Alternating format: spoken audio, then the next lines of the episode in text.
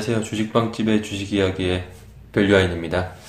네, 오늘 4월 26일 수요일 어, 방송 녹음을 하고 있는데요. 어, 요즘에는 제가 계속 뭐 매일 지금 방송 녹음하면서 시장 주, 얘기를 했는데 어, 사실 뭐 지금 뭐 오늘 뭐 특별하게 뭐 별다른 뭐 크게 시장이 전환된다거나 그러한 이슈는 없기 때문에 오늘 뭐 특별히 뭐 시장 얘기는 할 건 없고요. 제가 뭐 최근에 말씀드린 것처럼 어, 계속해서 긍정적인 마인드로 어, 우리가 지금 접근을 하면 어, 좋지 않을까 싶습니다. 뭐 지금 오늘 이제 거의 뭐 6년 만에 어, 지금 최고치 코스피가 지금 최고치를 기록했다라고 하는데요. 뭐 2,200 포인트를 넘어섰죠. 근데 사실 개인 투자자 입장에서는 뭐 뉴스에서 이렇게 코스피가 뭐 2,200 포인트를 돌파했다 뭐 이런 얘기 나오지만 크게 와닿지는 않습니다. 뭐 저도 마찬가지고요. 결국에는 사실 우리 투자자 입장에서 어, 개인 투자자 입장에서는 코스닥 시장이 올라야지 좀 좋죠. 저도 대부분 종목이 중소형주 코스닥 종목들이 편, 그 편입이 돼 있고요. 물론 제가 뭐 한 1조, 뭐 한 1조, 2조, 어, 최소 뭐 몇천억, 한 5천억 이렇게 뭐 제가 자금이 있으면 사실 중소형주는 못 삽니다. 그러니까 뭐 삼성전자라든지 YT를 산다고 한다면 삼성전자를 사야죠. 왜냐하면 어, 중소형주를 뭐 몇백억씩 살 수는 없잖아요. 그럼 대주주가 돼버리는데. 근데 내가 몇천억, 몇 조가 없다라고 한다면, 어, 하다못해 한 100억 정도, 한 100억에서 한 200억, 뭐 그 정도까지도 충분히 할 것 같아요. 그 정도만 되더라도, 어, 대형주를 살 이유가 없죠. 왜냐면 IT가 내가 좋다라고 보면, 삼성전자보다 훨씬 수익을 많이 낼 수 있는 관련한 삼성전자 관련 부품주라든지 IT주들 훨씬 싸고 어, 주가가 많이 올 upside가 높은가 많이 올라갈 수 있는 종목들이 많이 있거든요. 그러니까 삼성전자가 10% 올라갈 때는 비슷한 거의 뭐 동일한 컨셉으로 중소형주를 산다라고 한다면 삼성전자 10% 올라갈 때 20, 30%더 수익을 낼 수 있으니까 사실 중소형주가 훨씬 유리하죠. 그렇기 때문에 어, 뭐 항상 뭐 우리가 이렇게 알고 있는 뭐 대표적인 뭐 주식 투자자인 뭐 워런 버핏을 비롯해서 대부분 항상 자금 사이즈가 커지게 되면 수익률이 줄어들죠. 그리고 자금 항상 초창기에는 굉장히 높은 수익을 기록을 하다가 점점 자산이 커지고 그러게 되면 수익률이 줄어들 수밖에 없거든요. 그 이유가 어, 자산이 불어나게 되면 예를 들어 워런 버핏 같이 그렇게 정말 엄청난 지금 자산을 갖게 되면 중소형주는 매수하기 힘들잖아요. 사실상 인수를 하는 거지. 그렇기 때문에 결국에는 대형주 쪽으로 어, 투자를 할 수밖에 없고 그렇기 때문에 수익률 측면에서는 불리하죠. 사실 뭐 제가 만약에 워런 버핏이랑 1대1로 수익률 게임을 한 10년 동안 한다라고 하면 제가 100% 이길 자신이 있습니다. 왜냐면 어, 워런 버핏이 연간 한 30% 40% 내긴 힘들거든요. 지금 그 자금 사이즈로 지금 뭐 10%에서 20%이 정도만 한다라고 하더라도 정말 엄청난 거거든요. 어, 그렇기 때문에 뭐 철저하게 뭐 중소형주가 어쨌든 코스닥 시장이 좋아야지 우리 입장에서 좋은데 코스닥 시장이 그래도 대형주보다는 좋지 못해서 좀 아쉽긴 합니다만 그래도 1분기 이제 다음 달이면 이제 중소형주들 본격적으로 실적 발표할 텐데 뭐 최근에 IT주들 뭐 발표하는 거 보면 상당히 기대를 해도 좋지 않을까 싶어요. 뭐 대표적으로 저희 카페에서도 그 슈퍼레전드님이 항상 그 자주 말씀드렸던 뭐 그 저도 최근에 카페 그 수주장고 관련해서 이제 OLED 반도체 업체들 앞에 올려드렸는데 대표적으로 테라세미콘 같은 종목은 오늘 뭐 엄청난 earning surprise 1분기 실적을 기록을 했더라고요. 뭐 저도 어느 정도 어, 좋을 거라고는 예상을 했지만 정말 예상치를 훌쩍 뛰어넘는 어, 실적을 내놓았고 어, 기타 다른 또 반도체 부품이라든지 장비 소재 업체들도 어, 1분기 실적 기대감이 굉장히 좀 커지지 않을까 싶습니다. 어, 그래서 뭐 지금 중소형주들 흐름, 그러니까 호스탁 시장도 점진적으로 좋아지지 않을까 싶고요. 어, 오늘 드리고 싶은 말씀은 지금 시장은 좋은데 항상 주시장이 좋을 때일수록 어, 조금 더 우리가 조심하고 어, 리스크 관리 잘해야 된다라는 그런 음, 좀 당부 말씀을 좀 드리고 싶습니다. 어, 최근에 대형주들, 그러니까 코스피가 오늘 2200선을 넘어섰다라는 그 얘기가 뉴스 소식이 들리면서, 어, 생각, 생각난 게 있는데요. 어, 사실 시장이 뭐 2200선 넘어가고 또 박스권 상단 돌파하고 하면, 어, 상당히 좀 강하게 움직일 가능성이 좀 높아 보입니다. 그리고 항상 강조드렸다시피 국내 시장이 글로벌 시장 대비해서 저평가되어 있고요.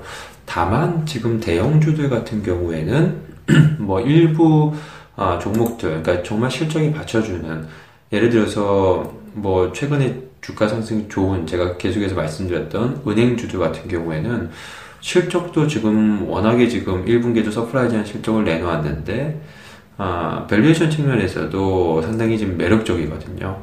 뭐 대부분의 은행주들 PBR 이제 뭐 많이 올라와서 이제 0.5, 0.6배 정도까지 올라왔지만 아, 그래도 여전히 어, 주가 valuation이 여전히 뭐 고평가다라고는 볼 수는 없는 거고요.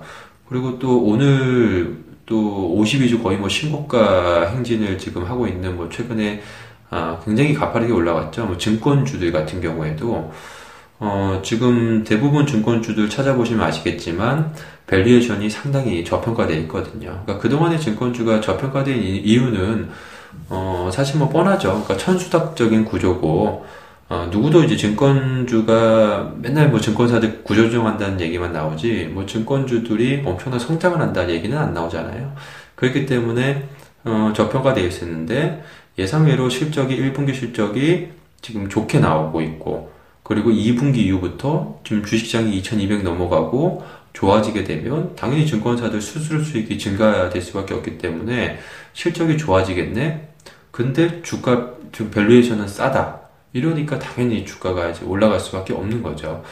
그러니까 결국에는 아무리 좋더라도 너무 비싸면 그럼 결국에는 주식 주식이라는 게 실적이 아무리 잘 나와도 어, 더 올라가기는 힘들거든요. 왜냐하면 이미 다 선반영이 돼 있는 상황이기 때문에 그렇기 때문에 어, 지금 대형주 그 코스피 시장 주시장이 워낙 좋긴 합니다만 대형주 가운데서는 어, 코스피 시장이 좋아서 올라간 종목 그리고 정말 이제 이 주식이 어, 실적이 정말 좋아서 그리고 적정한 이제 좋은 만큼 주가가 계속해서 이제 올라가더라도 음, 고평가가 되지 않는 거죠.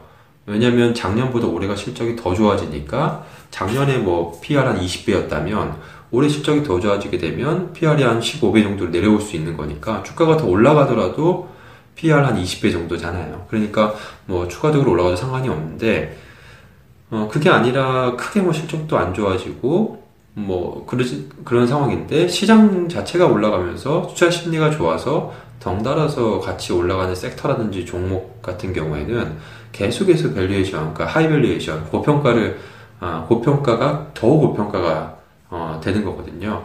그런 종목들은 어, 갑자기 뭐 좀 실망스러운 실적이라든지 아니면 시장이 조금만 출렁거리게 되면 어, 정말 그 변동성, 그러니까 주가가 이제 밑으로 내리 꽂을 가능성이 굉장히 높습니다. 항상 아, 그런 거 염두에 두시면 좋겠고요. 대표적으로 대형주 가운데 뭐 화장품 대표주 뭐 아모레 퍼시픽 같은 경우에도 어 최근에 좀 사드 와, 이슈 완화의 기대감에 좀 주가가 올라가다가 1분기 실적이 좀 예상보다 부진하게 나오니까 바로 그냥 어 하락하잖아요. 하락하잖아요. 그러니까 그만큼 이제 valuation이 좀 높은 종목들 같은 경우에는 아, 한번 잔바람에 굉장히 흔들릴 수 있기 때문에 그런 거를 꼭 유념하시는 게 좋겠다. 라는 말씀을 드리도록 하겠고요. 그런 의미에서 오늘 2200이 넘어간 상황에서 어, 긍정적으로는 보고 있습니다만 꼭 우리가 이제 주의해야 될 점, 주의투자를 하면서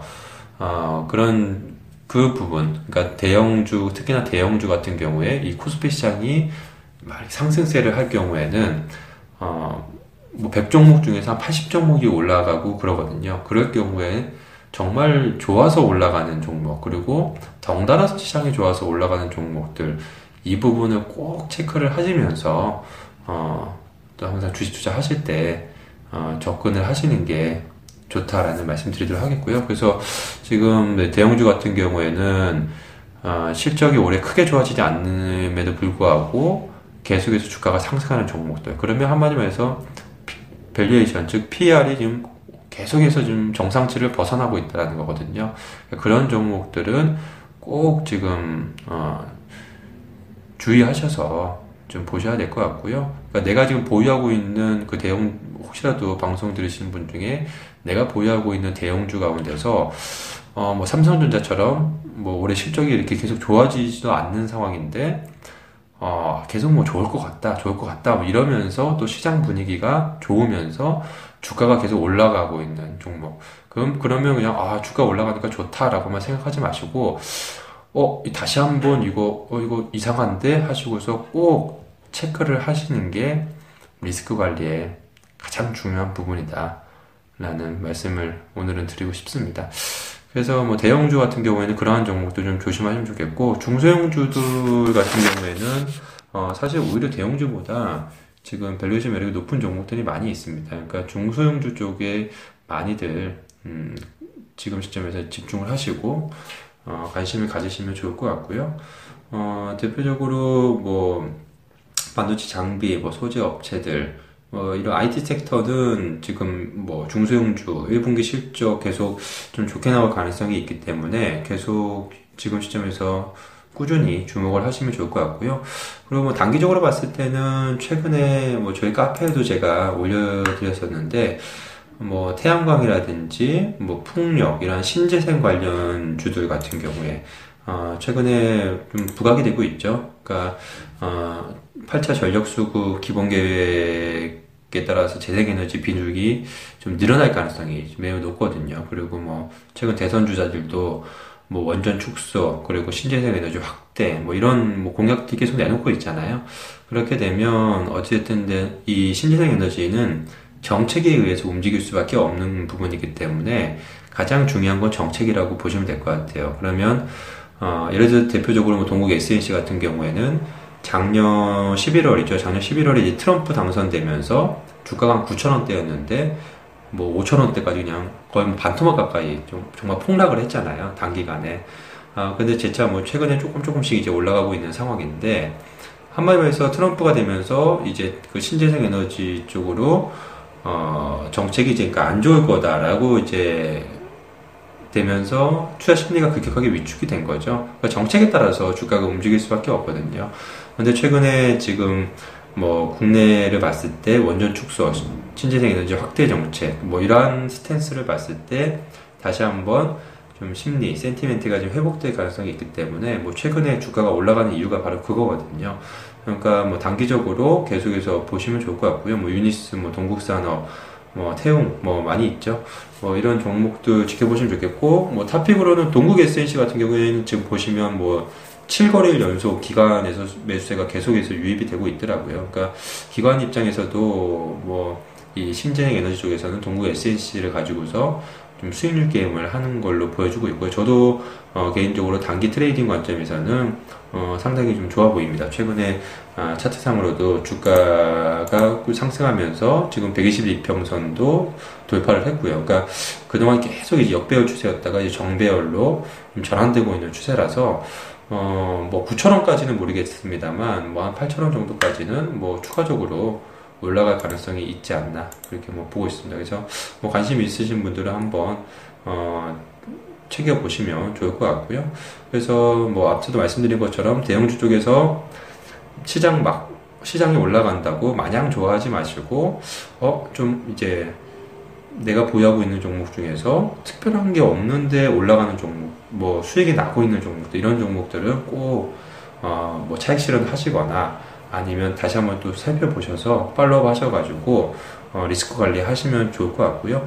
어, 중소형주 같은 경우에 뭐 코스닥 시장이 계속해서 부진해서 뭐 수익률이 안 좋은 상황입니다만, 어, 지금 중소형주가 오히려 지금 기회가 될 수 있는 상황이, 상황이기 때문에 중소형주 계속 집중을 하시면 좋을 것 같습니다. 저도 사실 뭐 시장 상황에 크게 상관없이 뭐 코스피가 2200을 가든 뭐 아니면 1800을 가든 사실 뭐 제 저는 그제갈 길을 뭐 가, 가, 가고 있습니다.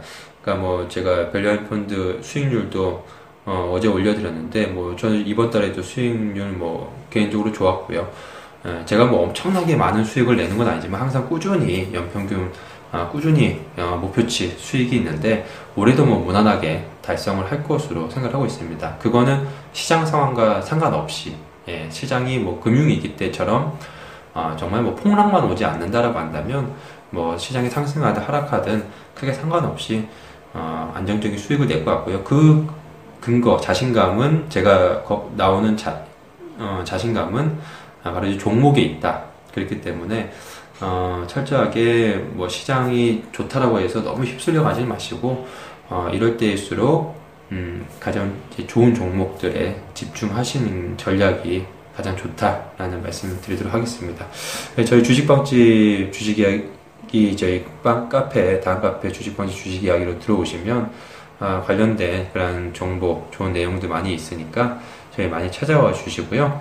어, 우리 마지막으로 저희 그 방송 청취하시는 분들 그 저희 보시면 팟캐스트 거기 어, 상단 부분이 아마 그 하트 표시 있을 거예요. 그래서 하트 표시들 많이 좀 눌러주시면 저희 또 녹음하고 하는데 또 많이 도움이 되니까 그 뭐 힘드시더라도 그 하트라도 한번 예, 눌러주시면 감사하겠습니다. 예, 그럼 오늘 방송 마치겠습니다. 감사합니다.